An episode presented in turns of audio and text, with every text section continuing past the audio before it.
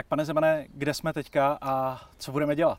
tak právě se nacházíme v Bamusáriu botanické zahrady a uh, úvodem bychom si představili etiketu japonského meče. Můj vzácný přítel Tomáš Suk, což je předseda Nihonto Kenkyukai společnosti pro studium japonského meče při České japonské společnosti, by nám uh, vlastně vysvětlil, jak to s tou etiketou toho japonského meče je. A je to vlastně takový úvod pro jakékoliv zacházení s japonským mečem v bojovém umění. Mm-hmm. Děkuji. Pane Suku, dobrý den. Dobrý den, rád vás poznávám. Jenom se zeptám na úvod, eh, nebo nechci vám do toho za tolik zasahovat, hmm. ale co tu máme za meče a proč jsou zrovna takhle vystaveny? Tak, to je výborná otázka a přesně to souvisí s naším téma. Hmm. V zásadě japonský meč, eh, jak už Jakub ve několika svých vstupech vlastně představil, hmm. tak je velmi důležitou a symbolickou záležitostí ve starém Japonsku. A do dnešní doby se toho spoustu přenáší. Hmm. Umístění mečů má přesně svůj důvod a existuje de facto jeden správný způsob s výjimkami, které se dneska trošku povíme. Takže co tady vidíme, je řekněme daisho, ať ten pojem není ideální, protože daisho by mělo být i stejné koširaje, stejné příslušenství. V tomto mhm. případě se jedná opravdu pouze o kombinaci krátkého a dlouhého meče což bylo v období Edo eh, de facto symbolem eh, samurajské třídy, právem a privilegiem, eh, které měli samurajové a museli ve své podstatě ho nosit. A období Edo to je období mezi lety 1603 až 1868. Tak, Zde máme také katanu, ale umístěnou v Tachikake. Je to poměrně netypický způsob. Je to z toho důvodu, a já tady možná udělám odbočku, potom uděláte záběr na kolegu a jak se nosí správně daisho, mm-hmm. a oni mají ty meče pohledovou stranu. Mm-hmm. V případě uh, katany a wakizashi, tak nám uh, nejsnáže poslouží uh, tato součást, která se nazývá kurigata. Mm-hmm. A pokud bychom ty meče měli na sobě, tak to bude ta část, která je vlastně zvenku viditelná. Mm-hmm. A to je pohledová část a proto ty meče jsou vždycky vystaveny tímto způsobem, to znamená rukojetí doleva a uh, kurigata směřuje k nám. Zároveň druhý, druhý fakt je takový, že, eh, jak víte, samurajové tasili pravou rukou v 99,9%. A v tomto případě vlastně ta tasení pravou rukou není možné nebo není vhodné. Eh, je to velice důležité vlastně z historických důvodů, protože tím, že meč byl eh, umístěn rukojetí nalevo, tak tím hostitel dával najevo své eh, mírumilovné úmysly. Hmm. Že je samozřejmě obtížné tasit eh, meč eh, levačkou i z rituálních důvodů. Ve většině případů člověk šermoval pravačkou jako dominantní rukou i v případě, že byl levák. Hmm. A proto to, že se meč umístuje na to, na to katana kake, na ten stojan tímhle způsobem má svoji logiku. A ještě co se týče té pohledové eh, strany, eh, kterou vlastně Tomáš zmiňoval, eh, to se říká omoté, to je třeba i v čelovém obřadu, je to něco jako tvář toho předmětu. To vlastně vychází velmi hluboko z staré japonské, potažmo čínské filozofie, kdy vlastně se vychází z fusu, což je japonské čtení termínu pro feng shui, kdy všechno je buď to jinové, jangové, pozitivní, negativní a tak dál a proto to má jako hluboký rituální význam. Mhm. Děkuji za doplnění, je to přesně tak. Uh, takže v zásadě ty meče by měly být tímto způsobem. Říkal jsem, existují výjimky, možná se teď řekněme. Některé z nich, uh, jedním z nich je například umístěný kamizy nebo nějakého jiného oltáříku, mm-hmm. Eh, to souvisí především dneska s tím sportovnějším nebo zaměřením na bojová umění, ke kterému se dneska tolik nedostaneme, protože každá škola má svoji vlastní etiketu, takže spíš uděláme takový ten obecný úvod. A v tom případě by rukoj vždycky měla směřovat k té kamize, k tomu otáříku nebo mhm. šinze, chcete-li. To znamená, pokud by šinza byla zde a meče byly, jak je umístěn Jakub, tak by meče byly vlastně obráceně a to by bylo správně. Mhm, mhm. Proč to zmiňuji? Eh, katana má pohledovou stranu tuto, takže řekněme, že toto použití by bylo považováno za správné. Další výhodou je, že e, vlastně ostří není zatíženo. Nemůžeme ty meče dát tímto způsobem, protože by vlastně ostří doléhalo, e, doléhalo zároveň na, na saju a to by ji mohlo prořezávat. A saja je pochva meče. Saja je pochva meče. A pokud bychom měli tači, ta se nosí ostřím dolů, jak určitě uvidíte u kolegů během dneška, takže ten meč by byl vlastně, pokud by to byla tači, umístěn tímto hmm. způsobem a opět by to byla ta pohledová strana. Takže použití tač, eh, tači kake, stojánku na tači v tomto hmm. případě není úplně, úplně klasické. asi tento způsob by byl považován za správný. A předpokládám, že je tady zase z toho samého důvodu, aby se nedal tasit ten meč. Ano, ale už je to trošku bojovnější, protože tači souvisí s těmi staršími dějinami Japonska především. A e, de facto, když si představíte, že byste byl ten panovník a seděl jste, jak sedíte vy, tak to tasení je mnohem možnější než v tomhle případě je to tak. Je jenom pro úplnost zase eh, pro naše diváky. Eh, katana je meč, který se nosí eh, zasunut za opaskem ostřím nahoru, mm-hmm. přímo zasunutý za opaskem a meč tači je starší typ meče, který se nosil na dvou závěsnicích ostřím dolů. Není nějaké fópa, že ve stojanu na tači máme katanu? V japonských očích uh, už jsem to umístění viděl, takže si to doufám říct, že ne, ale jak říkám, uh, ani bych ho nedoporučoval jakoby používat. Je to z toho důvodu, že tady aktuálně tači nemáme a chtěl jsem ukázat i tuto variantu. Uh, pojďme si asi ty meče podívat, jak se předávají nebo jak se s nimi manipuluje vlastně. Já možná, než se k tomu dostaneme, hmm. tak bych řekl pár věcí, co se s mečem nedělá. Jasně. To je hrozně důležitá hmm. věc a de facto je to mnohem větší výčet, než co by se smělo. Pojďme na to. Uh, jak jsem říkal, existují vlastně tři druhy etikety, takové úplně základní. Je to ta uh, sběratelská, řekněme taková modernější, uh, která primárně vnímá ten meč jako umělecký objekt a nechceme ho nějak poškodit. Hmm. Pak je tady etiketa historická, souvisící přímo se samurajskou třídou, pak bychom se mohli bavit o konkrétních školách etikety. To se normálně vyučovalo, bylo to jedno z základních schopností každého samuraje středního až vyššího ranku. A pak tady máme uh, vlastně etiketu, uh, řekněme, sportovní pro bojová umění. Nechci, že bojová umění jsou sport, ale v tomto smyslu. Uh-huh. A to každá škola, každá tradice uh, toho bojového umění má své vlastní, do toho bych se uh, vůbec nepouštěl, uh-huh. protože vždycky bych někoho pozapomněl nebo vynechal. Takže my se tady budeme povídat primárně trošku o té historické a přesahem do té, do té uh, sběratelské, hmm. což je primární uh, vlastně zájem Nihonto Kenkyukai.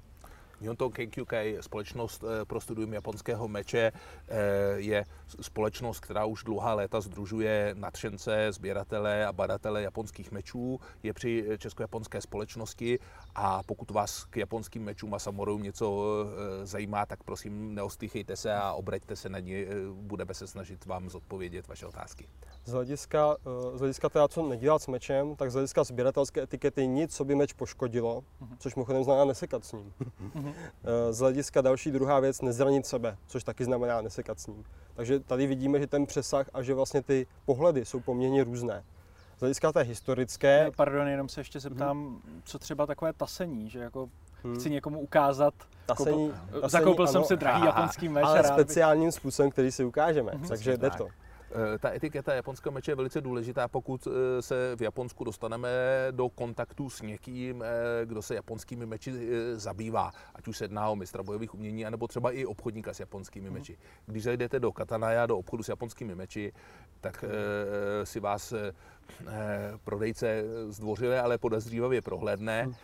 vidí, že nejste Japonci a že může očekávat cokoliv a velice zdvořile vám předloží nějaký meč, ať si ho můžete prohlédnout, většinou je to něco velice inferiorního.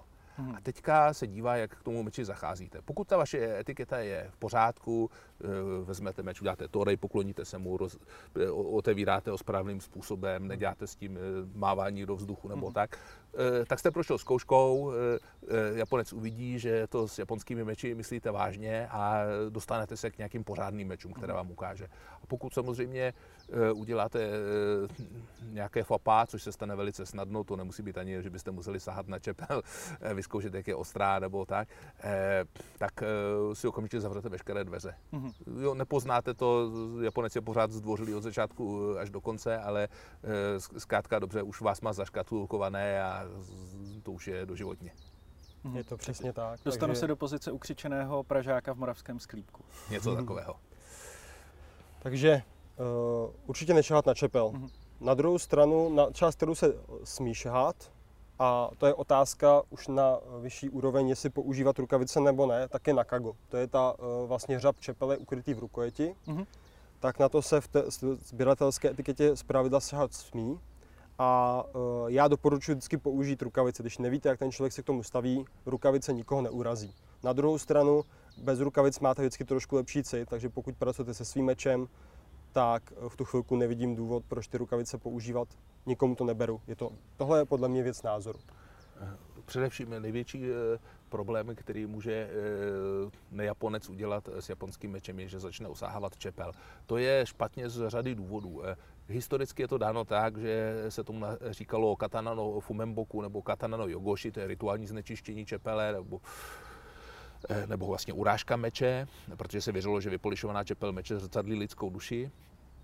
A jsou tam i praktické důvody, kromě toho, že se samozřejmě můžeme pořezat, tak eh, další důvod je, že lidský pot je agresivní a tudíž eh, pokud na čepel sáhneme, a uh, čepel se potom neočistí, tak tam vyrezne takový hezký daktýlek e, a to pak znamená, že je třeba přepolišovat celou čepel, nejenom ten vyrezlý kousek, ale ten povrch musí být sjednocený, takže e, vzhledem k tomu, že cena polišování čepele japonského meče řádově 10 000 jenů za palec, e, v případě nějakého lepšího brusu, to je tak 2000 korun za 3 cm, mm-hmm. tak i z praktických a ekonomických důvodů je dobré na tu čepel nikdy nesahat.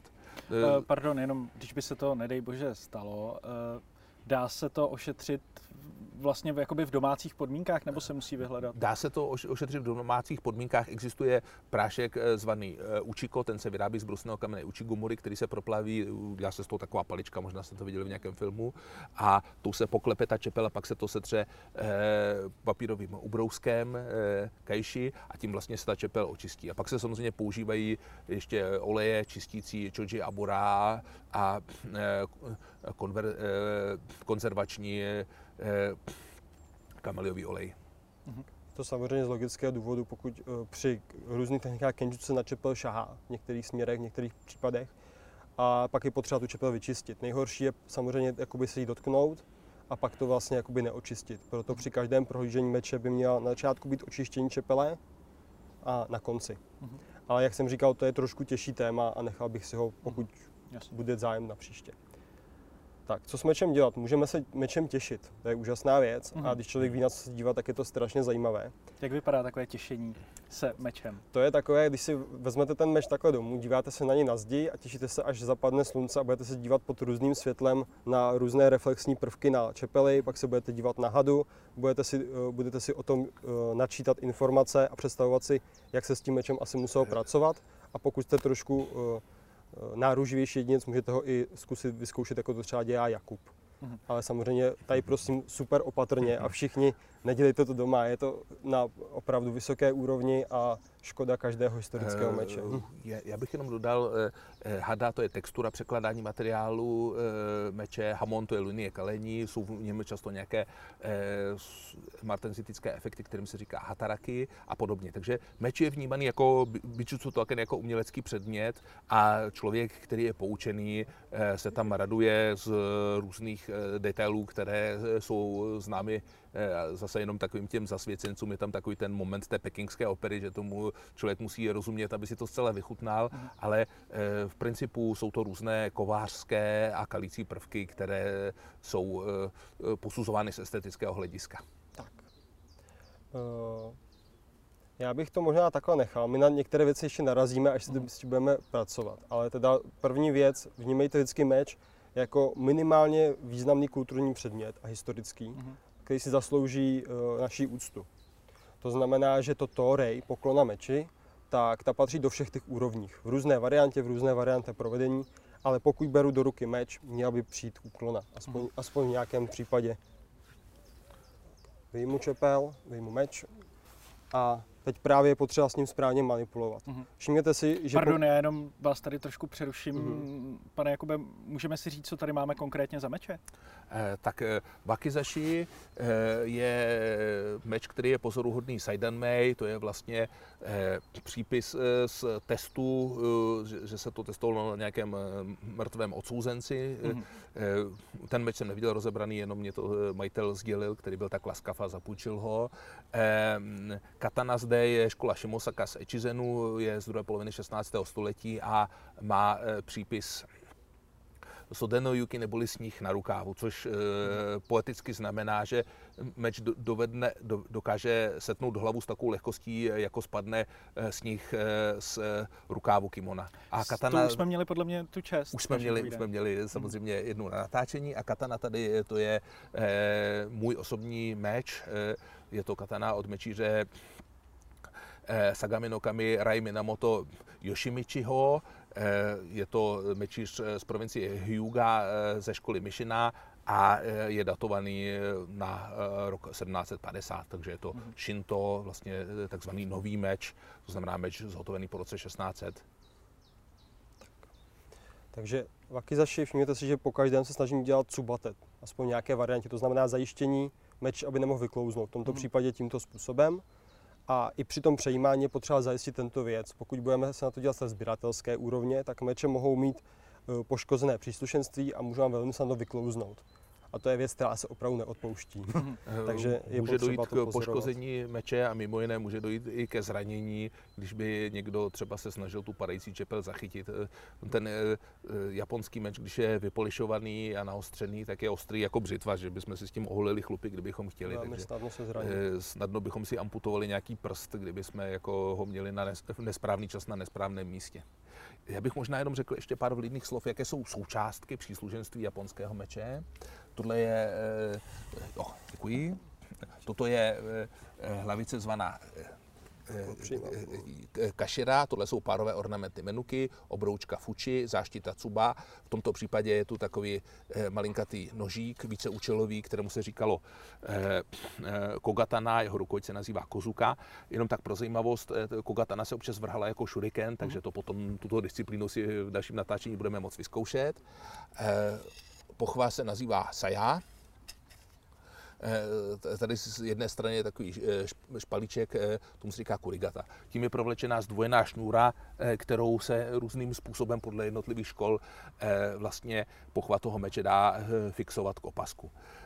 Pochva bývá většinou nějakým způsobem lakovaná, v tomto případě to je kuro, kuro, kuro, Ishime Nuri. A tady je pak Kojiri, to je koncovka pochvy. Někdy jsou ty součástky zhotovené jako sorojmono, jako souprava, někdy ne.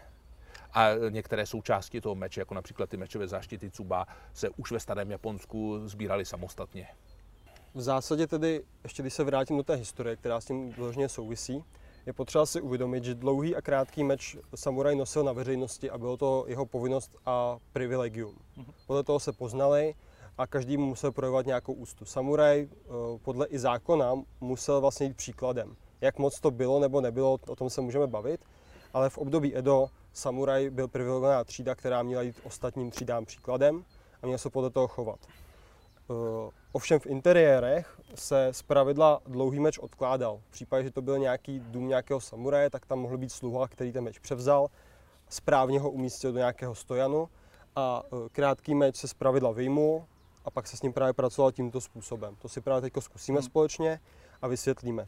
Takže po té, co jsem meč vyjmul z opasku, tak bylo několik způsobů, jak ho uložit. Takový uh, nejvíce, řekněme, ceremoniální, mohl být například tento, kdy sice je mezi námi, ale všimněte si, že já ho mám na levou ruku, mm-hmm. ostřím k sobě. Naopak vy, pokud byste vůči mě měl nějakou zlou, tak to máte úplně tím nej, nejhezčím způsobem de facto tím vyjadřuji, že můj veče, meč je víceméně váš. To znamená, můžeme tím vyjadřovat vztah. Je to vrchol zdvořilosti a e, e, všechny ty situace, kdy vlastně e, třeba meč se drží ostřím k sobě, levou rukou a podobně, tak tím dáváme najevo své mírumilovné úmysly. Ono v tom starém Japonsku to mělo zase nějakou historickou logiku, například z důvodu, že kataky uči neboli kremním stav byl regulární právní akt. Takže pokud jsme e, si šli na ulici a e, po několika letech hledání mezi jednotlivými knižectvími jsme našli vraha svého pána nebo otce nebo tak, tak bylo naprosto regulárně vytáhnout meč a rozseknout ho, pokud e, se nechal. A tudíž pokud se nechal. E, i ta etiketa toho japonského meče e, je především z praktických důvodů. To je stejně jako když zacházíme se střelnou zbraní, tak e, tam nikdy nedáváme prst na spoušť, pokud zrovna se nechystáme vystřelit nebo dělat výstřel jistoty.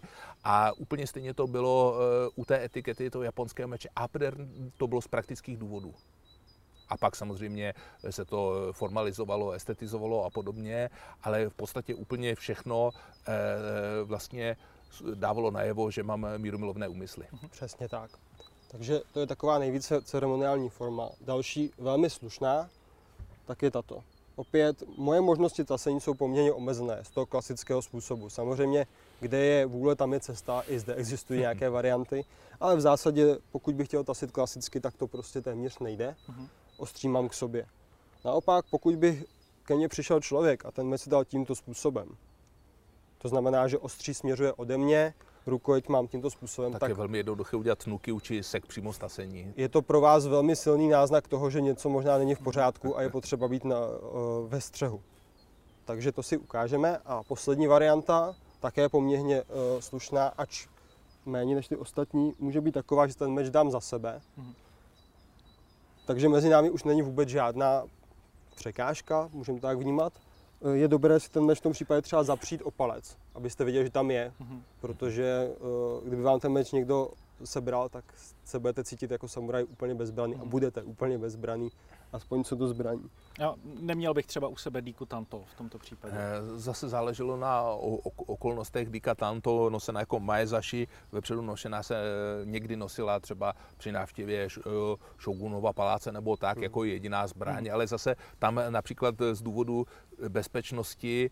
Eh, občas eh, nebyl ten jistící kolíček Mekugi, eh, který vlastně fixoval rukojeť na té čepeli, takže ta zbraň by byla de facto mm, nevyužitelná prakticky. Takže samuraj eh, splnil povinnost, byl formálně ozbrojen, ale ve skutečnosti nebyl nebezpečný, protože tasit meč to, na území paláce to byl těžký zločin, a samozřejmě okamžitě na něj byl nějaký velice drakonický e, trest. Ostatně pomsta 47 Roninů z počátku 18. století právě začala momentem, kdy e, e, kníže z Ako neudržel nějaké, nevydržel nějaké urážky vrchního ceremoniáře a vytasil svůj meč a zranil ho. Takže byl, přestože byl kníže Daimyo, vysoký šlechtic, tak byl okamžitě odsouzen k sepuku.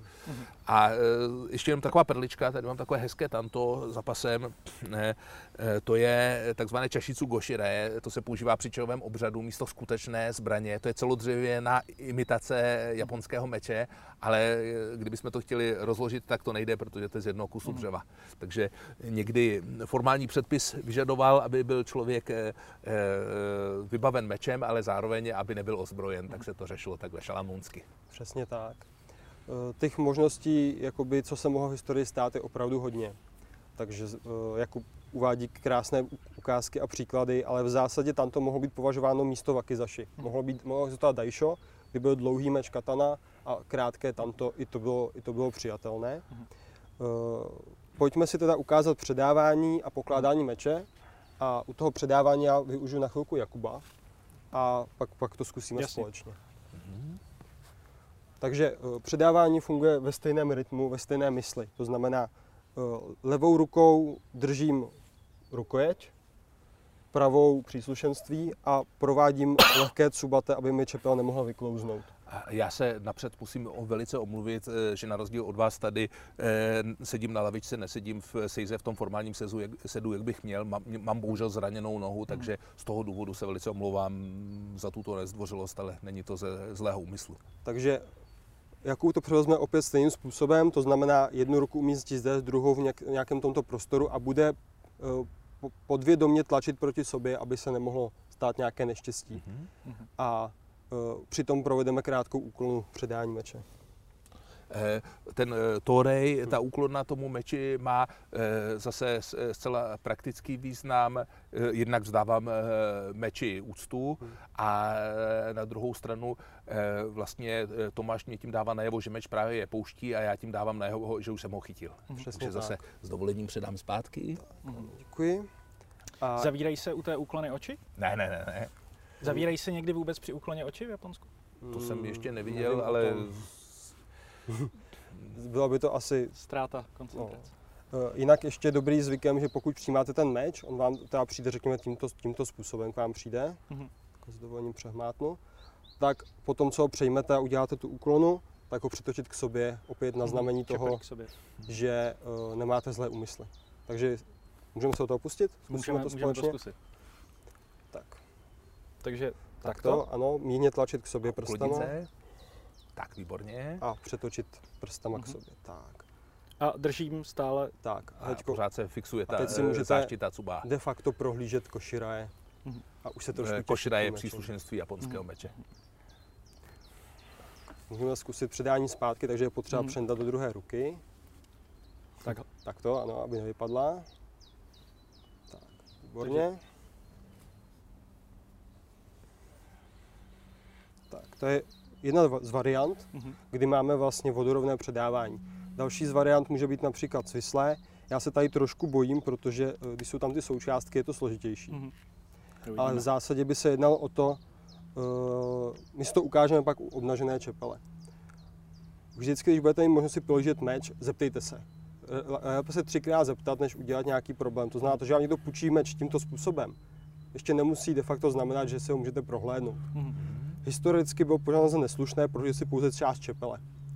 Eh, Existovaly opět výjimky. Například, jak Jakub zmínil, byly místa, kde se tasit vůbec nesmělo, ale prohlédnutí v tom případě té části mohlo, s- mohlo být dovoleno. Mohlo se eh, třeba eh, jenom, třeba teď nevím, jestli, jestli dva palce nebo tak, se dal ten meč tasit, jenom trošku povytáhnout eh, a samozřejmě tasení větší části čepele by už byl těžký jako přečin. Já teď odzbrojím meč o ty doprovodné nástroje. Tohle je jehlice Kogai, eh, ta sloužila například eh, eh, k čištění uší, při, pokud byla vybavená rodovým znakem Mon, tak stejně jako ten nožík Kogatana mohla být při krevním stěk a taky uči vetknutá v uchu nebo hrdle zabitého soupeře jako taková vizitka. Pokud máme teda ten meč a zeptáme se, mohu si meč prohlédnout, bude mi uděleno povolení, tak právě jako správně otevřít. Pravou ruku už umístím na, eh, na cuku, levou tímto způsobem přetočím. Meč mi směřuje šikmo tímto směrem, ostří je nahoru. Některé ško- školy učí takto, já doporučuji spíš toto, protože nehrozí se prořízne saja. Mhm. U starých mečů se to stát může. Sám jsem to eh, asi dvakrát viděl na vlastní oči. A vlastně velmi pomalu, plynule vytahuju meč. Vlastně nepohybuju mečem, jenom eh, snímám tu saju. A potom samozřejmě, když je meč tasený, tak opět provedeme torej, zase poklonu meči, můžeme si ho případně prohlížet. Nandání probíhá stejně a vlastně posouvám. Tyto úkony chce jít trošku tréninku pro různou dlouhou čepele. Samozřejmě z vaky je to nejsnažší. Pokud bychom měli dlouhou čepel, jednou jsem takto rozebíral nějakou nodači, Mhm. tak ten pohyb je už velmi náročný, ale přesto to jde. Takže zase zkusíme toto. A ještě možná zmíním, že na čepli by se nemělo mluvit, takže já možná občas jakoby vypnu, anebo budu mluvit trošku jiným směrem, tak je to z toho důvodu, abych zase vzdušnou vlhkost Mhm. neposílal na čepel. Rozumím. Eh, Mohlo to být řešeno tím, že se v puse vlastně svíral například papírek. Mhm. I to můžete vidět na, především na starých ukázkách. Dnes bychom mohli být v rouškách. Určitě. Mhm. Takže uh, před, přetáčím? Jo, do, do pravé ruky si musíte dostat cuku. Cuka je rukojeť. Aha, aha. Jo, jasně. pomůžu? Jo, eh, klidně, klidně. Tak. Pardon. Takže ten meč přijmu tímto způsobem. Mhm, Teď si ho ideálně dám k sobě. mhm. Zkusíme. Mhm. Opakování matka moudrosti. Takže do pravé ruky. Jo, ideálně dát se na tento bok. Teď jako bych chtěl mít ten meč tady. Mhm. Si tady si chyťte. Pravou Eh, rukou. pravou. Teď si ho dejte před sebe. Jako kdybyste chtěla. V, v, v, v opačném kardu Eh. pa- palec směrem k té záštitě. Tak. Ze spoda. Aha. Jo, takhle. Dobře. Je to... Takhle. Tak, teď tady Eh, tu ruku má být tady. Palec ruky je u záštity Aha, toho aha, meče. aha, to. aha. A teďko velmi volně Zas-. Zatlačí se palcem, tím se ten meč jakoby odjistí. a vytahovat Eh, touto Samosvorností to tam drží takový obůstek, kterému se říká habaky. Eh, To je mezi čepelí a tou záštitou. Tak. A teď vlastně snímáme pod úhlem 45 stupňů tu čepel Když se tam nakonec, tak je dobré takhle to jako vlastně výjmout, aby to nevyskočilo. Tak Mhm. teď si někam bezpečně odložte pozor na kysaky, je tu pořád s námi. Kisaky je hrot meče. Mhm. A teď by mohlo dojít na prohlížení. A e, já si p- můžu poprosit toto, abych jenom ukázal, demonstroval prohlížení. Zajisté? Eh, pardon, čepel, když si tedy prohlížím teďka, Mhm. tak eh, ji neodtáčím čepelí od sebe. Teda, jestli je to... Teď už můžete s ním pracovat libovolně, když Je- máte povolení. A já vám tady zapůjčím toto. Tomu se říká makura. katana makura, polštářek. Mhm. A v zásadě je to dnešní věc pro prohlížení mečů, kdy vlastně u če- těžkých čepelí je šikovné si ji vždycky podložit. Mhm. Je to speciálně proto dělané a v tuhle chvilku můžeme prohlížet meč a pozorovat všechny reflexní prvky. V některých případech se používá i fukusa, to je taková útěrka používaná na eh, příčovém obřadě pro Ano, stejný účel. určitě, Mhm. určitě se dá na, uh, substituovat. A jakmile do prohlížení, tak opět provedu úklonu meči.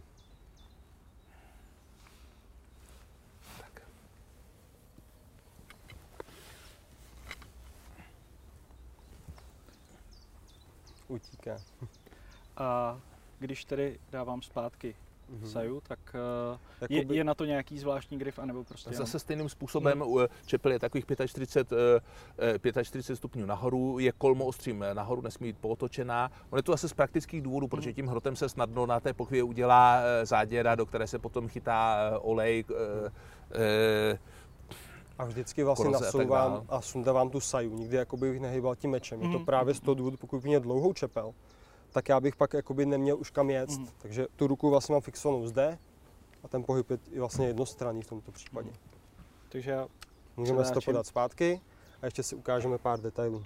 mhm. Tak, eh, pokud bychom dostali meč už odhalený, to se samozřejmě může stát, tak varianta předání vypadá tímto způsobem. Když mám dlouhou rukojeť, nemusím ty ruce takto uvolňovat, ale berte to tak, že musím vytvořit dostatečné podmínky, aby ten druhý bezpečně chytil čepel. Mhm. Opět ostří směřuje ke mně, v některých případech může vypadat i toto předání, já doporučuji tohle, Mhm. různé varianty, různé školy.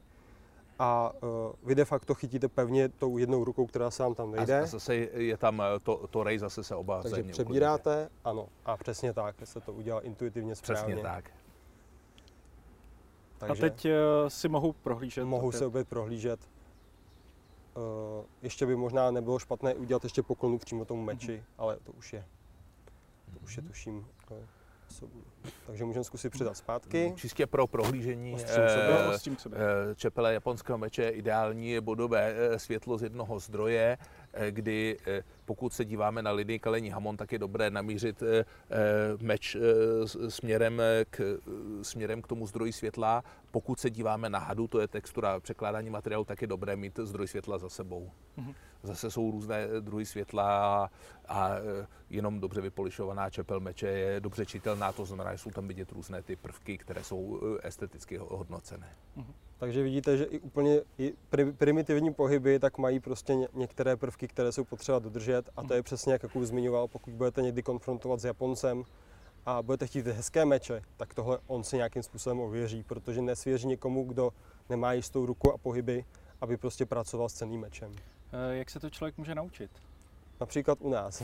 Oslovit vás samozřejmě. Takže pokud nás někdo sleduje, kdo má ehm, ten nápad jet do Japonska koupit si nějaký parádní meč, tak určitě by měl to s vámi konzultovat. no, Určitě se mu to bude hodit. Ve skutečnosti, eh, jako, mm, což je velice dobře, eh, japonský meč eh, není jenom otázka peněz. Mhm. Eh, To znamená, že pokud tam přijde někdo, eh, třeba i jako velmi zámožný, ale jako ten prodejce vidí, že ten zákazník eh, jako toho meče není hoden, eh, protože například eh, eh, se k němu neumí chovat, nemá tu etiketu, tak mu zkrátka neprodá. Mhm. Jo, Ten meč to je velice důležitý předmět. I nejbohatší samuraj, eh,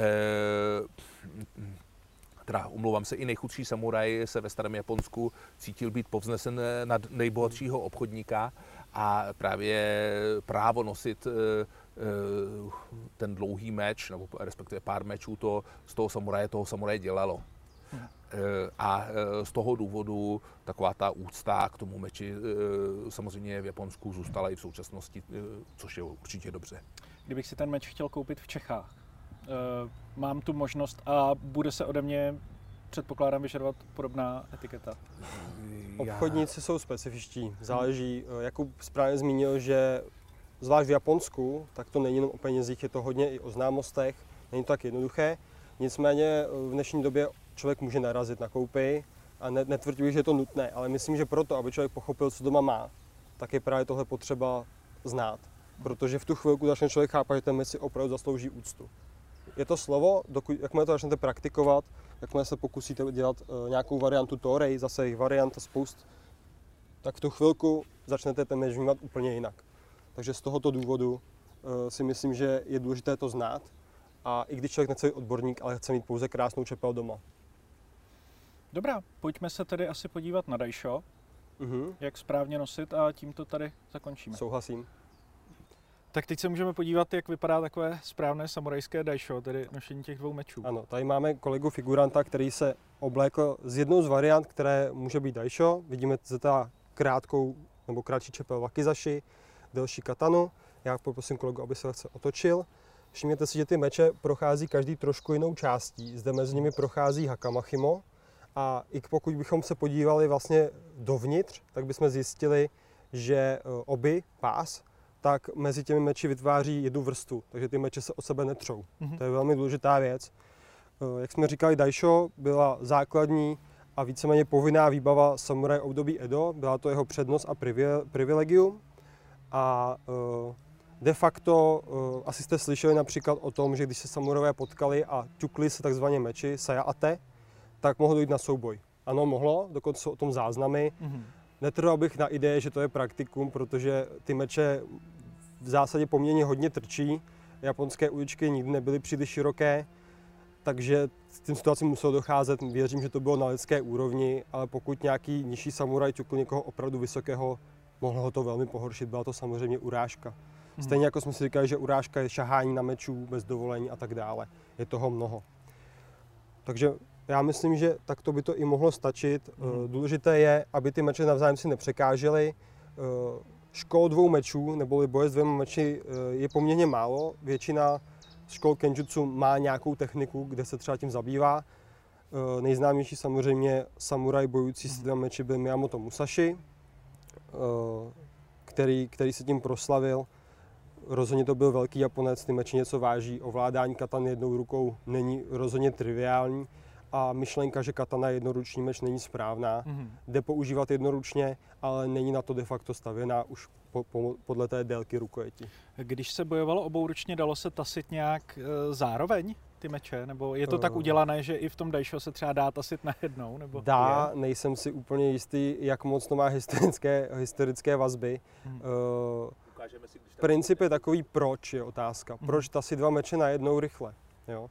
Ne, není k tomu důvod. Nevím, Hollywood asi v mé Eh, hlavě. Se, seknout jedním mečem stasení má smysl, ať už to byla krátká nebo dlouhá čepel. Mhm.